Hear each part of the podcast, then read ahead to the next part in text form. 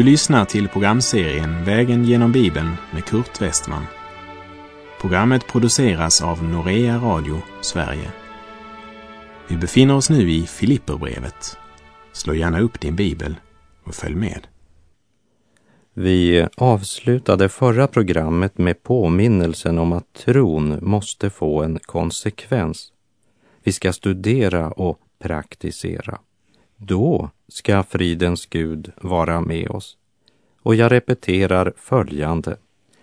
Glädjen är kraftens källa och bönen är kraftens hemlighet.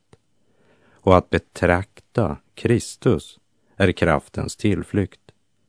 Och när vi nu vandrar vidare ska vi se att i Kristus är kraftens helgelse. Vi läser Filipperbrevet 4, vers 10. Det har glatt mig mycket i Herren att ni till slut har låtit er omtanke om mig blomma upp. Visst tänkte ni redan förut på mig, men då hade ni inget tillfälle att visa det. I början av vår vandring genom Filipperbrevet så sa jag att Filipperbrevet är ett tackbrev. Och innan Paulus ger dem den konkreta tacken, först och främst för vad de är och sedan för vad de har gjort, så talar han om kristen erfarenhet genom hela brevet. Nu tackar han dem för deras gåva de hade sänt Epafroditus, sin pastor, med den gåvan och det var tydligen en gåva som Paulus verkligen hade behov för. Under två års tid hade församlingen i Filippi förlorat kontakten med Paulus.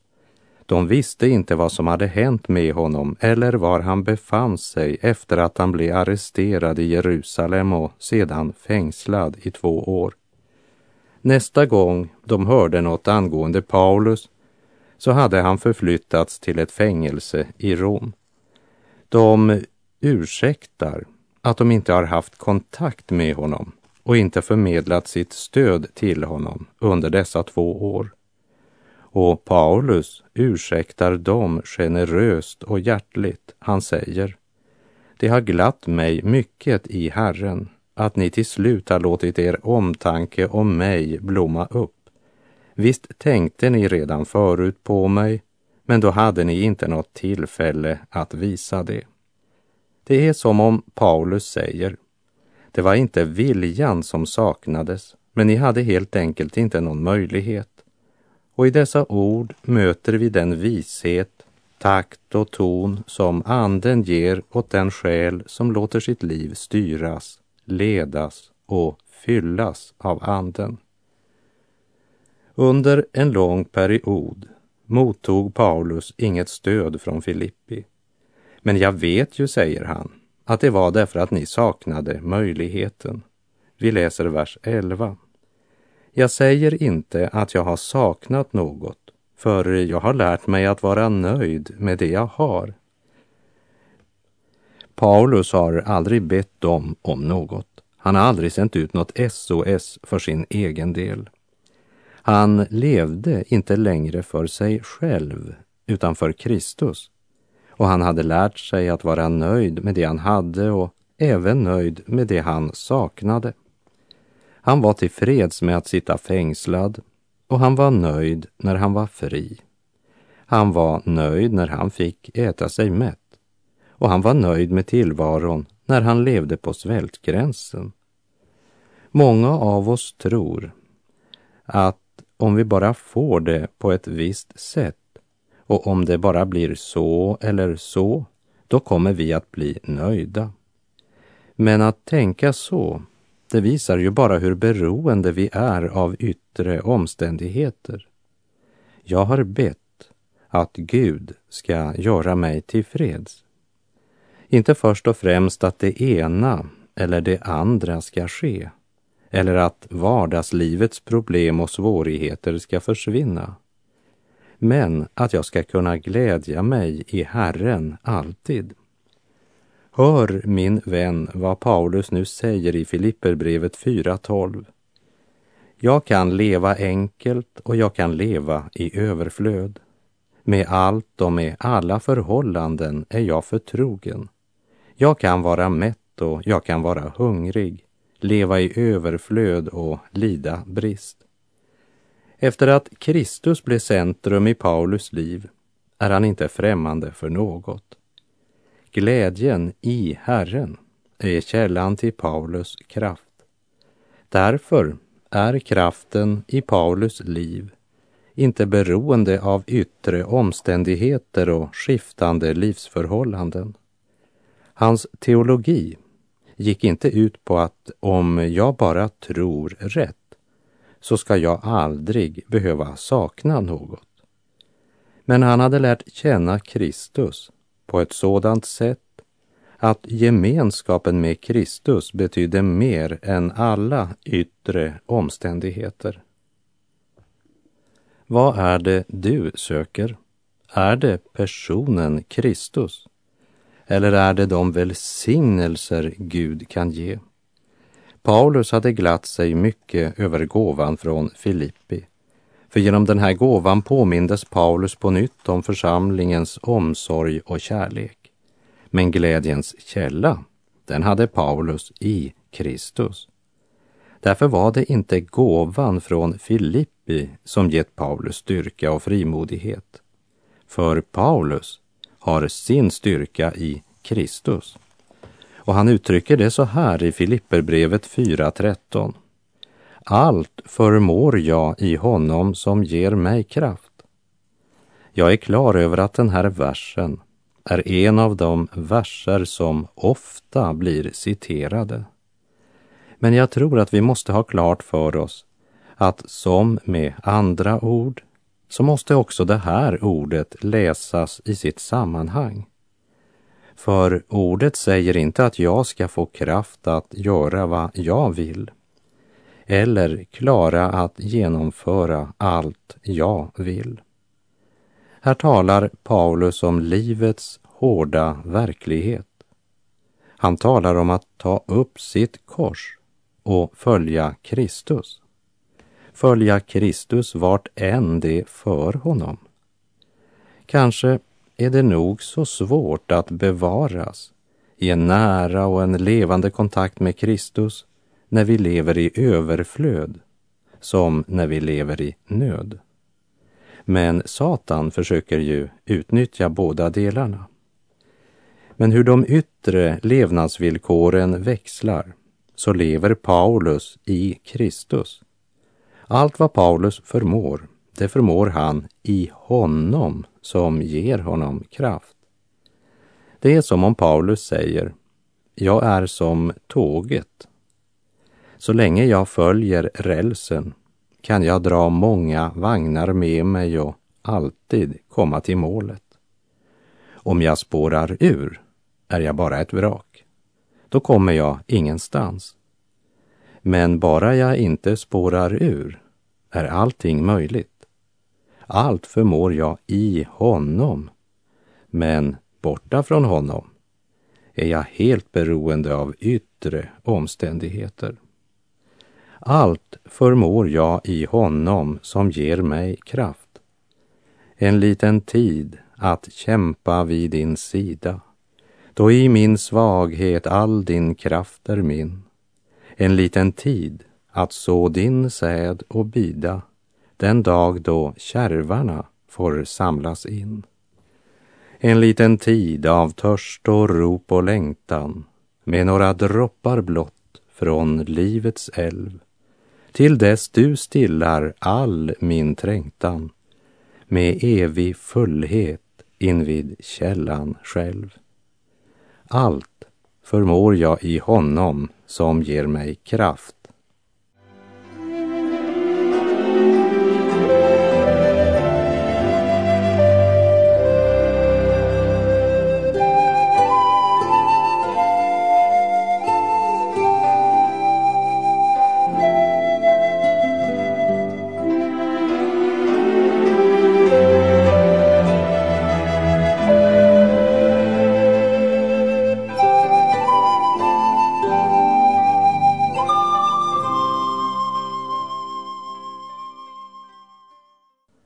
Det ligger mig på hjärtat att få säga så enkelt och så tydligt jag bara kan att det är viktigt att leva i Guds vilja med våra liv. Och hans vilja uppenbaras i Guds ord, i Bibeln. Många människor tycks tro att om de bara går en liten bibelkurs eller är med i en studiegrupp så löser det alla problem. En kollega berättade att han frågade en bekant som lagt ut ganska mycket pengar på att delta i en speciell kurs. Och han berättade hur det hade hjälpt honom och hans familj. Ja, han sa att denna kurs hade revolutionerat deras liv. Flera månader senare frågade han honom, hur går det för dig nu? Och han svarade, vi är tillbaka precis där vi var innan kursen. Så kursen löste inga problem trots allt. Så frågade jag honom rakt på sak, hur mycket tid av dygnet använder du till studiet av Guds ord? Min vän, Guds ord är svaret. Tillbaka till ordet. Så enkelt är det. Och ändå så oerhört svårt. För det är ju här kampen står. Jag vill inte vara negativ till bibelkurser eller till att man i hemmen samlas i studiegrupper. Det är bra. Men saken är den att du måste själv regelbundet, dagligen studera Guds ord. Stanna inte bara vid Johannes evangeliet, hur underbart det än är. Det finns faktiskt 65 andra böcker i Bibeln som du borde ta dig tid att i ensamhet studera. Studera Guds ord sammanhängande. Genom Bibelns helhet får du del i helheten i Guds vilja för det liv du lever här och nu. Och då får du också en grund utifrån vilken du kan verka. Det ger glädje, det ger tillfredsställelse, frid och ljus. Att få vandra i Guds ljus och göra det Gud vill att du ska göra. Å ena sidan säger Paulus, allt förmår jag i honom som ger mig kraft. Samtidigt säger han i vers 14, men ni gjorde väl som hjälpte mig i mitt svåra läge. Det är som om man säger Gud har hjälpt mig igenom och han har bland annat använt er i Filippi när han skulle ge mig hjälp. Tack för att ni var lydiga den inre kallelsen, också när det gällde det sociala ansvaret. Vi läser Filipperbrevet 4, vers 15 och 16. Ni Filipper vet också hur det var under evangeliets första tid, när jag hade lämnat Makedonien ni var den enda församling som satte sig i förbindelse med mig så att räkenskap kunde föras över givet och mottaget. Också när jag var i Thessalonika skickade ni mig både en och två gånger vad jag behövde.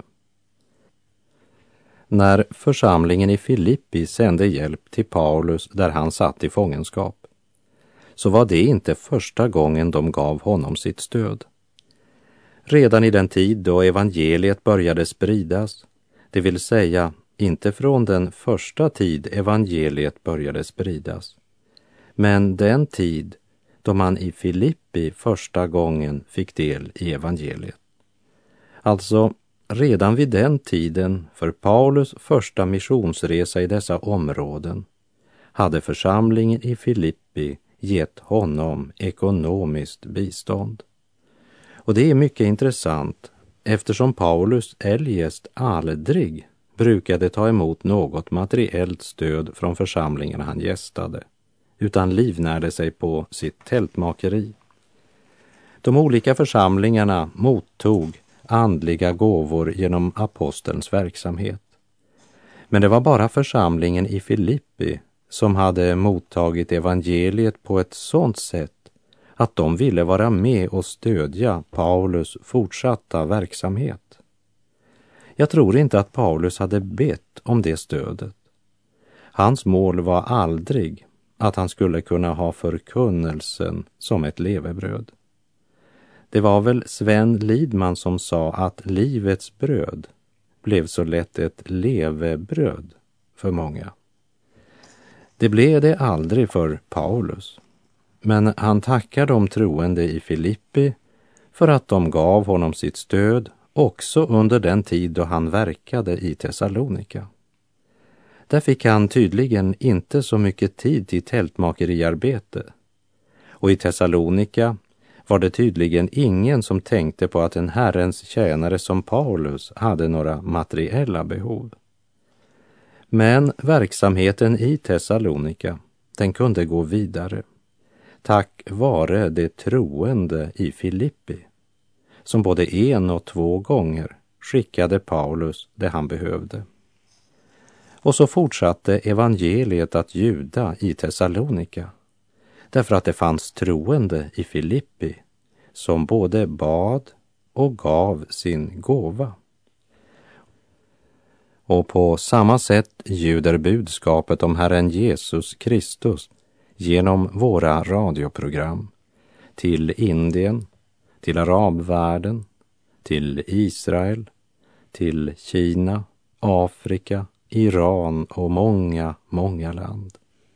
Därför att du är med och bär våra bibelprogram genom dina förböner och ditt ekonomiska stöd. Gud välsigne dig för att du gör denna tjänst möjlig.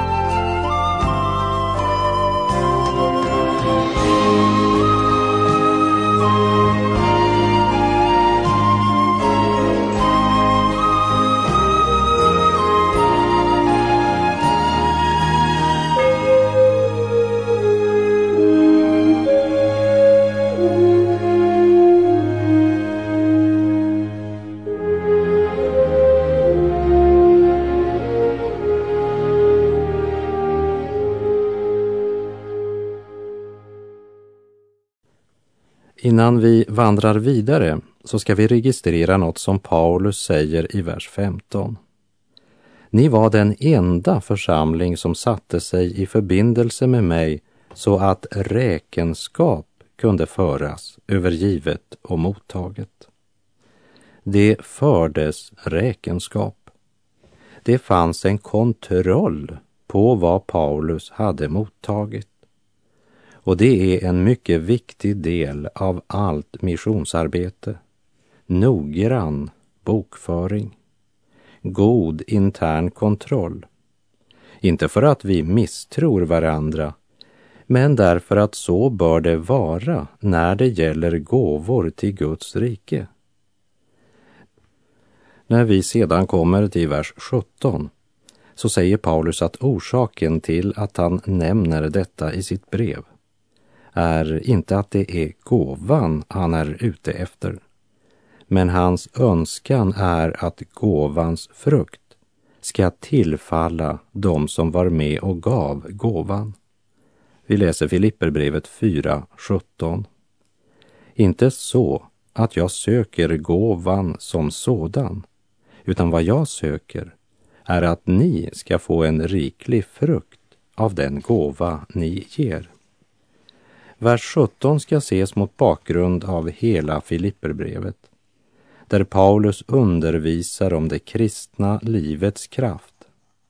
Gåvorna de sänder för att stödja spridandet av evangeliet må aldrig bli något som de gör istället för att själva vara Jesu vittnen i vardagen. Jag skriver brevet för att påminna er att ni inte ska glädja er över de stora kollekterna, utan ni ska glädja er i Herren. Se till att det är det som dominerar era sammankomster, glädjen i Herren. Därför säger jag det en gång till. Gläd er i Herren. Gör er inga bekymmer. bär hela ert liv fram inför Gud i bön. Och allt som är sant och värdigt, rätt och rent, allt som är värt att älska och uppskatta, ja, allt som kallas dygd och förtjänar beröm, tänk på allt sådant. Det är bra att ni gett mig stöd i min verksamhet. Men det är inte stödet ni ger som är det viktigaste för mig, men det är ni själva. Det är därför jag skriver. Till församlingen i Korint skrev Paulus angående vännerna i Makedonien och dit hörde ju även Filippi, att de gav sig själva. Och det gav inte bara det vi hade hoppats, utan sig själva gav det, först och främst åt Herren och sedan åt oss efter Guds vilja, som det står i Andra Korinthierbrevet 8.5. Det är lättare att offra sina pengar än att offra sig själv. För man kan faktiskt offra både tid, krafter och pengar till missionen utan att hjärtat och det inre väsendet är uppgett åt Herren. Men eh, då är det inte heller ett offer som behagar honom, skriver David Hedegård i boken Glädjens brev. Filipperbrevet 4.18 säger Jag har fått allt och det i överflöd. Jag har mer än nog sedan jag av Epafroditus har tagit emot gåvan, en ljuvlig doft, ett rätt offer som Gud tar emot med glädje. Prästen i det gamla testamentet, han gick in i det heliga för att bränna rökelse på rökelsealtaret och den välluktande rökelsen steg upp till Gud. När ett Guds barn ger av hjärtat, likt de troende i Filippi, är det han ger en ljuvlig doft, ett rätt offer som Gud tar emot med glädje. Så är också din kärleksgåva till spridandet av evangeliet en ljuvlig doft som Gud tar emot med glädje. Och hör nu vad Paulus med frimodighet proklamerar, vers 19. Så ska min Gud efter sin rikedom på ett härligt sätt i Kristus Jesus ge er allt vad ni behöver. Du som brukar göra understrykningar i din bibel, stryk ett tjockt streck under orden efter sin rikedom och ett dubbelt streck under ordet sin efter sin rikedom. Paulus säger att Gud ska ge dem i relation till den rikedom som Gud har, i relation till vem Gud är, vad Gud har gjort och i relation till de andliga och lekamliga rikedomar Gud har. Det svindlar för tanken om man verkligen lägger märke till vad som står i den här versen i Filipperbrevet 4.19. Hör, så ska min Gud efter sin rikedom på ett härligt sätt i Kristus Jesus ge er allt vad ni behöver. Men det är nästan lika viktigt att lägga märke till vad det inte står i den här versen. Det står inte så ska min Gud efter sin rikedom på ett härligt sätt i Kristus Jesus ge er allt vad ni har lust att få. Men det står allt vad ni behöver. De troende i Filippi hade genom sin kärleksgåva sörjt för att Paulus hade fått det han behövde. Och nu är Paulus alldeles säker på att hans Gud ska fylla alla deras behov. Inte uppfylla alla deras önskningar, men alla deras behov.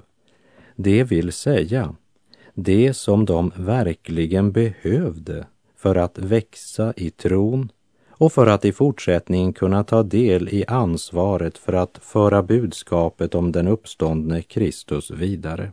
Och så säger han, Vår Gud och Fader tillhör äran i evigheternas evigheter. Amen. Och så avslutar han sitt brev med följande ord i Filipperbrevet 4, vers 21 till och med 23. Hälsa alla de heliga i Kristus Jesus. Bröderna hos mig hälsar till er. Alla de heliga, särskilt de som hör till kejsarens hus, hälsar er. Herren Jesu Kristi nåd vare med er ande. Vilka var de, de som hörde till kejsarens hus? Och hur hade Paulus vunnit dem? Kanske var det någon av de soldater som hade vaktat Paulus under hans fängelsetid. För när Paulus satt i fängelse så suckade och klagade inte han. Han grät inte och sa, kära Gud, om du hjälper mig ut härifrån så lovar jag att tjäna dig. Paulus tjänade alltid Gud där han för ögonblicket befann sig, oberoende av yttre omständigheter. Därför är det också någon från kejsarens hus som tillhör Herren Jesus. Pris ske Gud. När Paulus och Silas blev fängslade i Filippi så berättar Bibeln följande i Apostlagärningarna 16, vers 25. Vid midnatt var Paulus och Silas i bön och sjöng lovsånger till Gud och de andra fångarna lyssnade på dem. Så det var inte bara fångvaktare som fick höra budskapet. Även andra fångar både såg och hörde och förundrade sig. De förundrade sig över bägaren som flödade över, trots att alla yttre förutsättningar var förfärliga. Det är glädjen i Herren. Det är underbart att läsa Paulus sluthälsning i Filipperbrevet. Hälsa alla de heliga i Kristus Jesus. Bröderna hos mig hälsar till er, alla de heliga, särskilt de som hör till kejsarens hus hälsar er. Herren Jesu Kristi nåd vare med er ande. Herren vare med dig, må hans välsignelse vila över dig. Gud är god.